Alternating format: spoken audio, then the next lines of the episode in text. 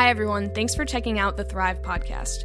We are the young adult ministry at Maranatha Bible Church, and we meet on Wednesdays at 7.30 in our Family Life Center. If you enjoy this podcast, we'd love for you to post it to your Instagram story and tag us at MBC Thrive on Instagram. Thanks again for joining us, and we hope you enjoy. My name is Christian McCartney. Um, I've been going to Thrive for three years, um, and if it's your first week, it's my first time teaching, so I'm sorry. Um, we're going to be going through the Psalms of Ascent, and I'm in Psalm 123, which is the fourth Psalm of Ascent. Um, so, for those of you who haven't been here before, this is a little cute thing we like to do. Um, what would happen is the Jews would go to Jerusalem, which is on a big hill, three times a year. And uh, there's these Psalms of Ascent, and they would go up the steps to the Temple of Jerusalem.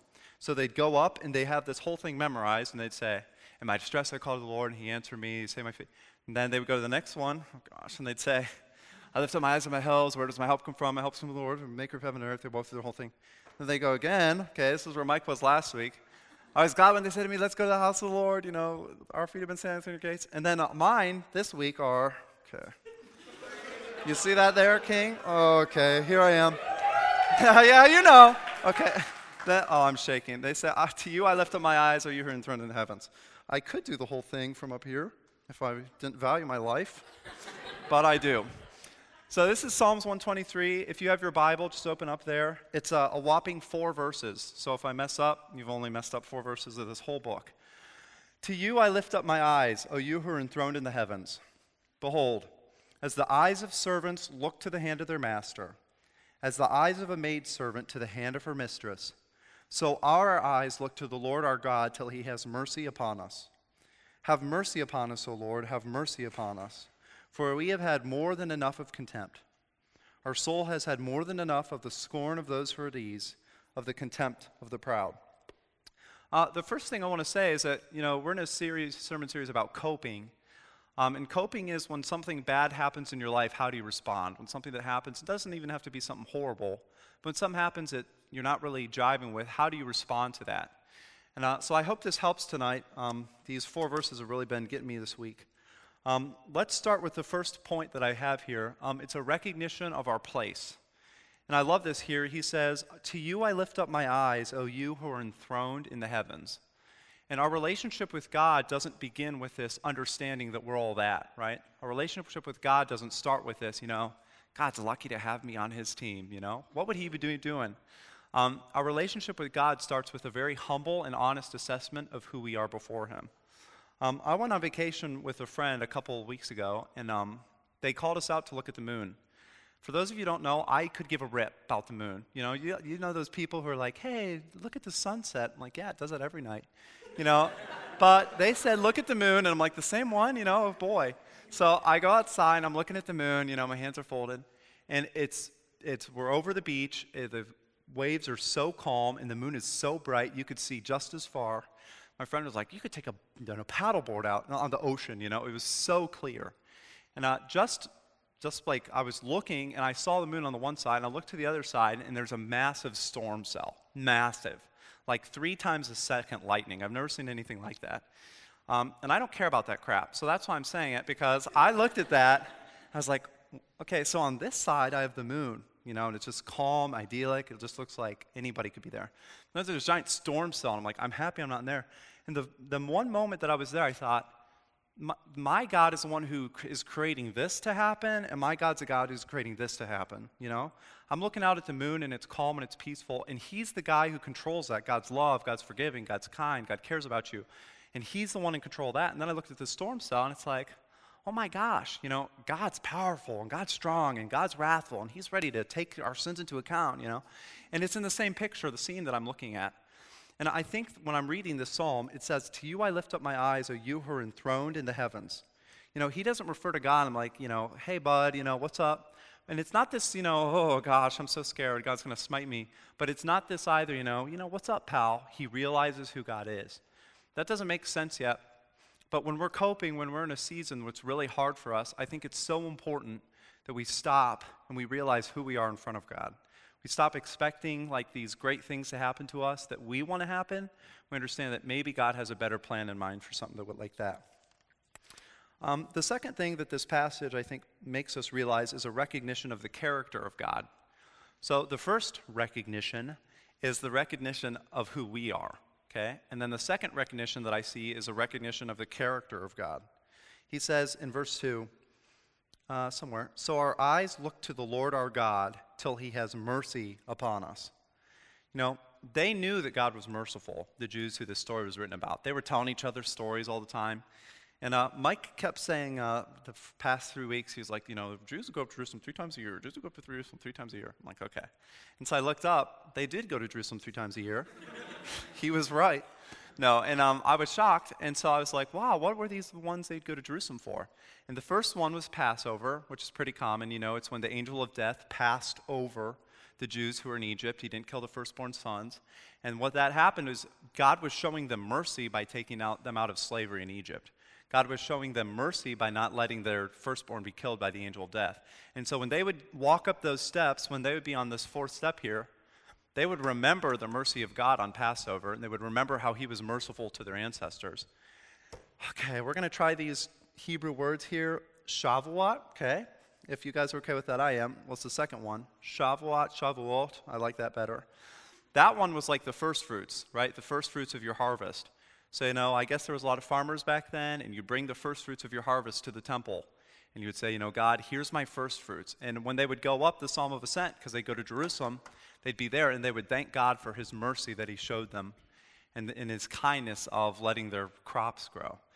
And then the third one was called Sukkot, which was basically like the Feast of Booths, which when they were wandering around the desert, you know, God was providing for them by having manna and quail fall off from the sky and he was merciful in that. I thought, you know, it would be really crazy if you talked to a friend he's like, Yeah, I was going camping, and you're like, Oh, you know, what'd you guys eat? He's like, Well, God provided bread and meat for me for 40 years.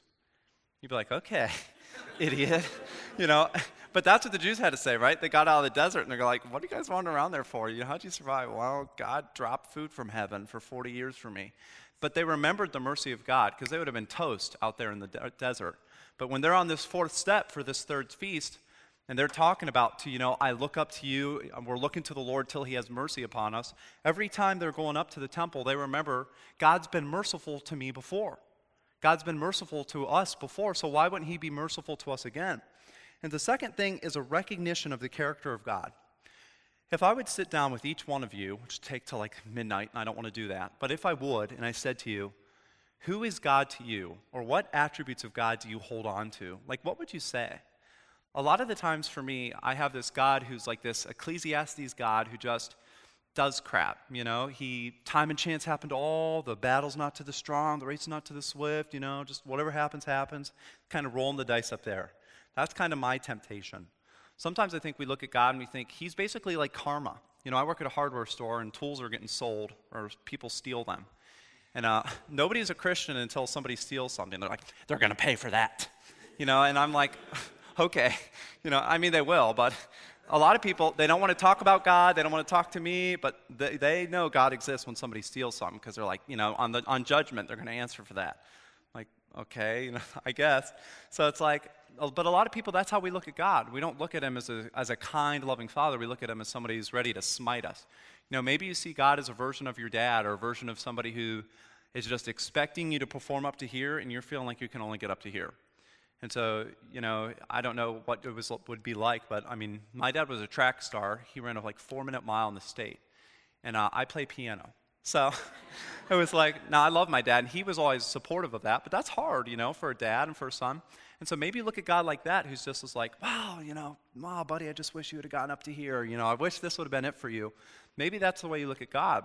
And what this psalm is saying is that when they would go up those steps four, three times a year, they would remember the character of God. They would remember his mercy. Um, what would you remember if I sat down to you and said, What's the character of God like for you? Would you say to me that God's merciful to me? Would you pull out stories, wow, God showed me love to, to me in this and this and this? Or is this something where it's like, I don't know. I won't think through it. Um, if that's you, read the Bible. You know, this is it. This is all we have. Maybe read like John. That's a great place to start of the attributes of God. Some, you know, just understand that, recognize the character of God, who He is in your life. Um, and for coping, I think that helps because it's like, It's hard to be so focused on you when you're focused on God. Does that make sense? And a lot of the time in your situation, you're thinking to yourself, my life sucks. I'm never going to get married. Nobody loves me. My family hates me. I'm never going to find a perfect job. I'm sure I'm the only one who thinks that. And uh, you're like, oh gosh. But who, all, every one of those questions revolves around who? Me, right? It does. Well, I'm really important. Yeah, I understand, King. But if I would look at focus on God, He's the one who, who's saying to me, I love you, I care about you.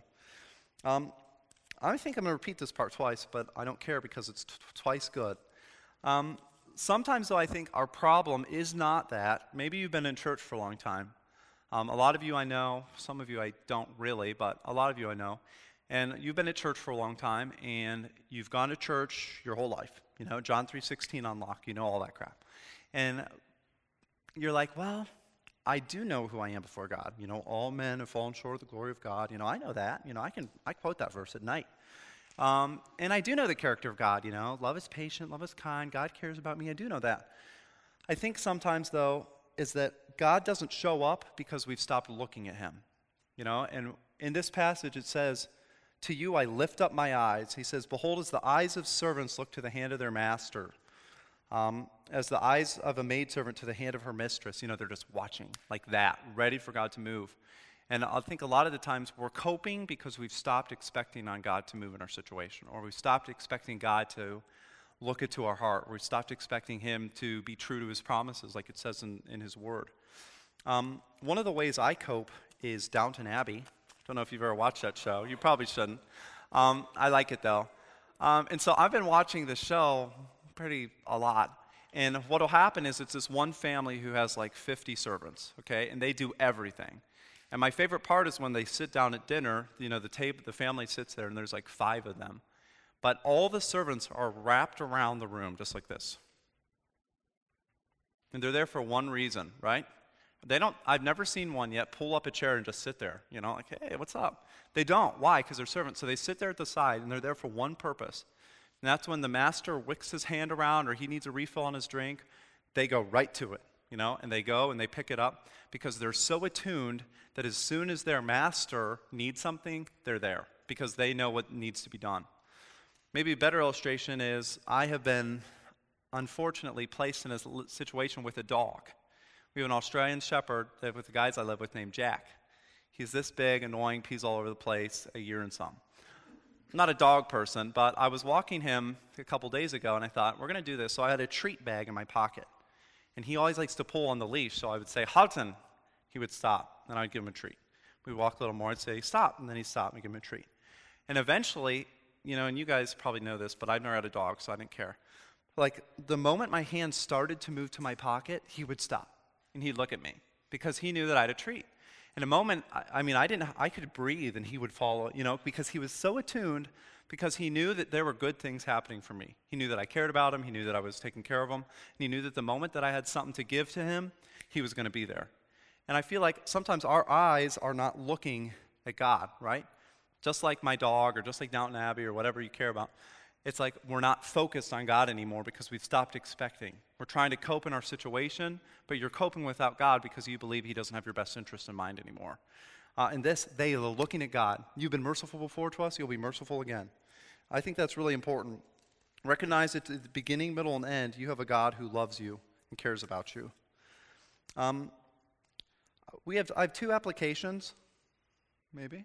Nice. The first one, that's it. They're the exact same points, but just application form. I thought, wow, cut the work in half. No, I didn't think that. But I thought that's really helpful. Okay, the first application is recognize your place. It's not asking for self defeatism or um, feeling bad. You know, I don't want you to sit there and be like, oh gosh, I'm as, you know, wrath, angry sinners in the hands of an angry God or whatever that is. I don't want to be that guy. You know, I don't mean self defeatism, but I mean like recognize who God is for you. Um, you can state who you are, like, I am a child of God. That's in the Bible, actually. You are God's kid, right? Now, if you had a good dad, your dad cares for you, right? And you're a child of God. So maybe something to recognize your place is to think, I am a child of God. Maybe, you know, you've read the Bible forever, but maybe you need to stop reading the Bible and just write, I'm a child of God on a note card and keep that on your pocket, right? Because maybe all of a sudden you're doing this intellectual game where you're trying to understand what the Bible says and it's completely lost application for you. And so you notice that, you know, you're being a good Christian, maybe, but what's happening over here is not reflective of that because you don't even believe it anymore. Or you stop looking to God. Um, maybe you need to realize that you're a fellow heir with, heir with Christ. You know, Christ died and he wants to bring you into his presence, you know. Um, maybe you're more than a conqueror through him who loved him. Um, it's easy to fall into a trap, you know, that nobody cares for me, I'm by myself, nobody, you know, gosh, I'm by myself here. Um, and I'm so, what I used to do is I would put Bible verses around the house where I was most, where, wherever I was. So I had one on my bedside stand, I had one in my bathroom mirror, I had one before I would leave the house, I had one on my piano. Okay, well, nobody's gonna make fun of me for that. Good. Okay, I had one on my piano, and so it's like wherever I was at most of the time, I would have it there, and I would force myself to read it, not just read it, but understand what it was saying. You know, and I can memorize the verses. I don't care about that, but I wanted to go there and I wanted to say, okay, I'm a child of God. You know, God loves me. God cares about me. And uh, so one of the first applications is recognize your place in front of God. You know, you're not some street orphan. You're a child of God. You're somebody that God loves and cares about. Um, the second application is recognize God's character. The servants in this psalm were always looking up at God, wanting to see where He would move because they knew that He was going to move for their benefit. And if I asked you tonight, I said, Does God have your best interest in mind? Would you say yes? Like, honestly, I don't want the church answer. I said, God cares about you, God has your best interest in mind, would you say, oh, yeah, yeah, yeah, yeah? No, no, no, no, no. What would you say? It's something that I've always did. I went to Argentina for two months, two years ago. And um, I remember texting Mike and saying, I was actually teaching on 1 Corinthians 13. I said, Well, it says in 1 John that God is love, and 1 Corinthians says that, like, love is this. Does that mean God is these things? I still kept the email. He's like, Bro, you know, I miss you so much. I remember, do you remember that, sending that? Okay, well. No, I don't remember either, you know. Uh, so, but uh, I, I still kept, I mean, I didn't keep that. I, no, it's not in my inbox saved and favorited. But uh, if it were, I would remember that that email said, yeah, bro, you know, that's exactly what that means, you know, that God is that. And so maybe you just need to go home and you need to sit with 1 Corinthians 13 and you need to think, okay, God is patient towards me, right? Love is patient, God is love, so God is patient towards me. I've messed up a billion times in the same thing or I keep making stupid decisions. That's what I'm always thinking about. I was like, I'm so dang stupid. I don't know how it is, how it happened, but I'm so stupid. And God is so patient, right?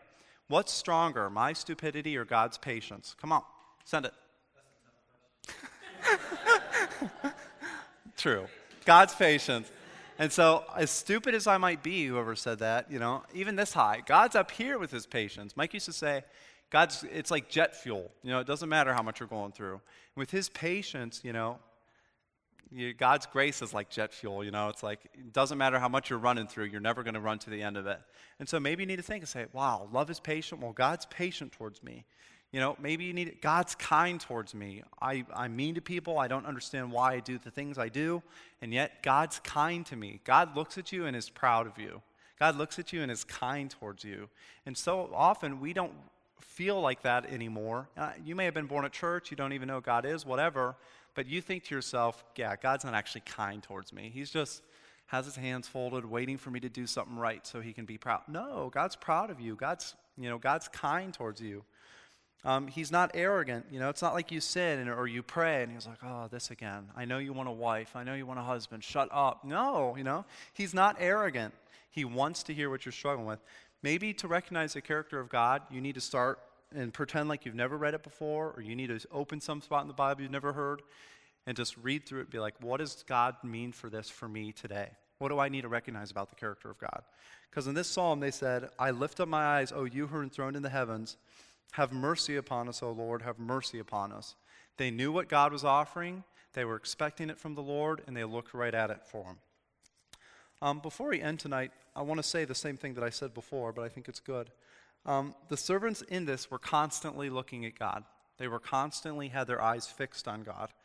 Um, my dad was in track. I told you that, and he ran like the first four-minute mile or something in Ohio. I think was how it went. You couldn't tell today that he was a track star, but he was.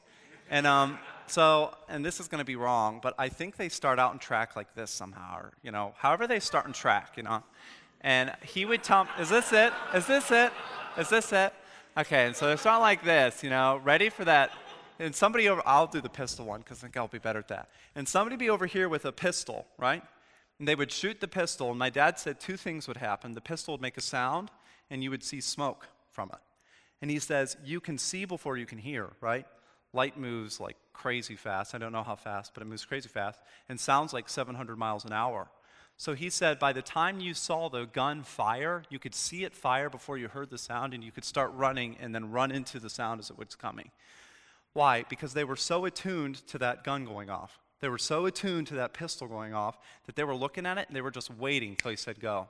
And that, when I read this, this psalm here, behold, as the eyes of the servant look to the master, as the eyes of the maidservant to the mistress, so our eyes look to the Lord our God till he has mercy on us. And I think of this, and I think the word used that I just, in my mind, is expectancy.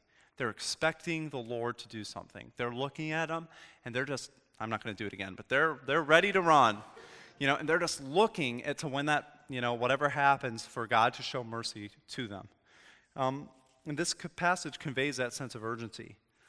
Um, and I think, and I'm going to say it again, a lot of us are in this spot because the, gu- the gun is fired and we're sitting on the track and we've forgotten it's a race, right? God said, let's go, you know, this is time to go. And we're still there playing in the dirt because, well, actually, I think those path- tracks are paved. Well, you're playing around because you don't know that, you know, this is a race. Um, and just to encourage us, I want to f- end with Hebrews 12, 1 and 2 here. Um, Therefore, since we are surrounded by so great a cloud of witnesses, let us also lay aside every weight and sin which clings so closely. And let us run with endurance the race that is set before us, looking to Jesus, looking to Jesus, the founder and perfecter of our faith, who for the joy that was set before him endured the cross, despising the shame, and is seated at the right hand of God. Um, in this, this is telling us look at Jesus.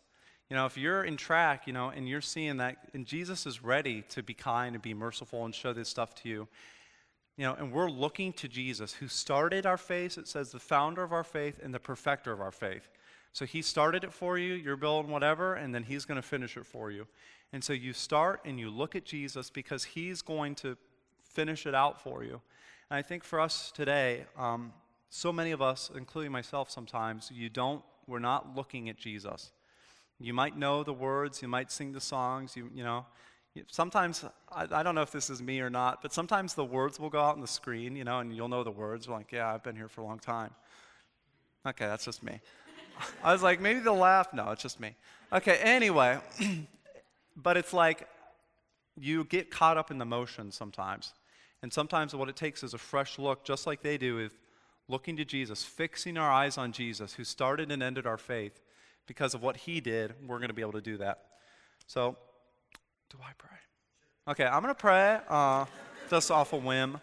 And um, I appreciate you guys tonight. Um, so, dear Lord, we're so thankful for you.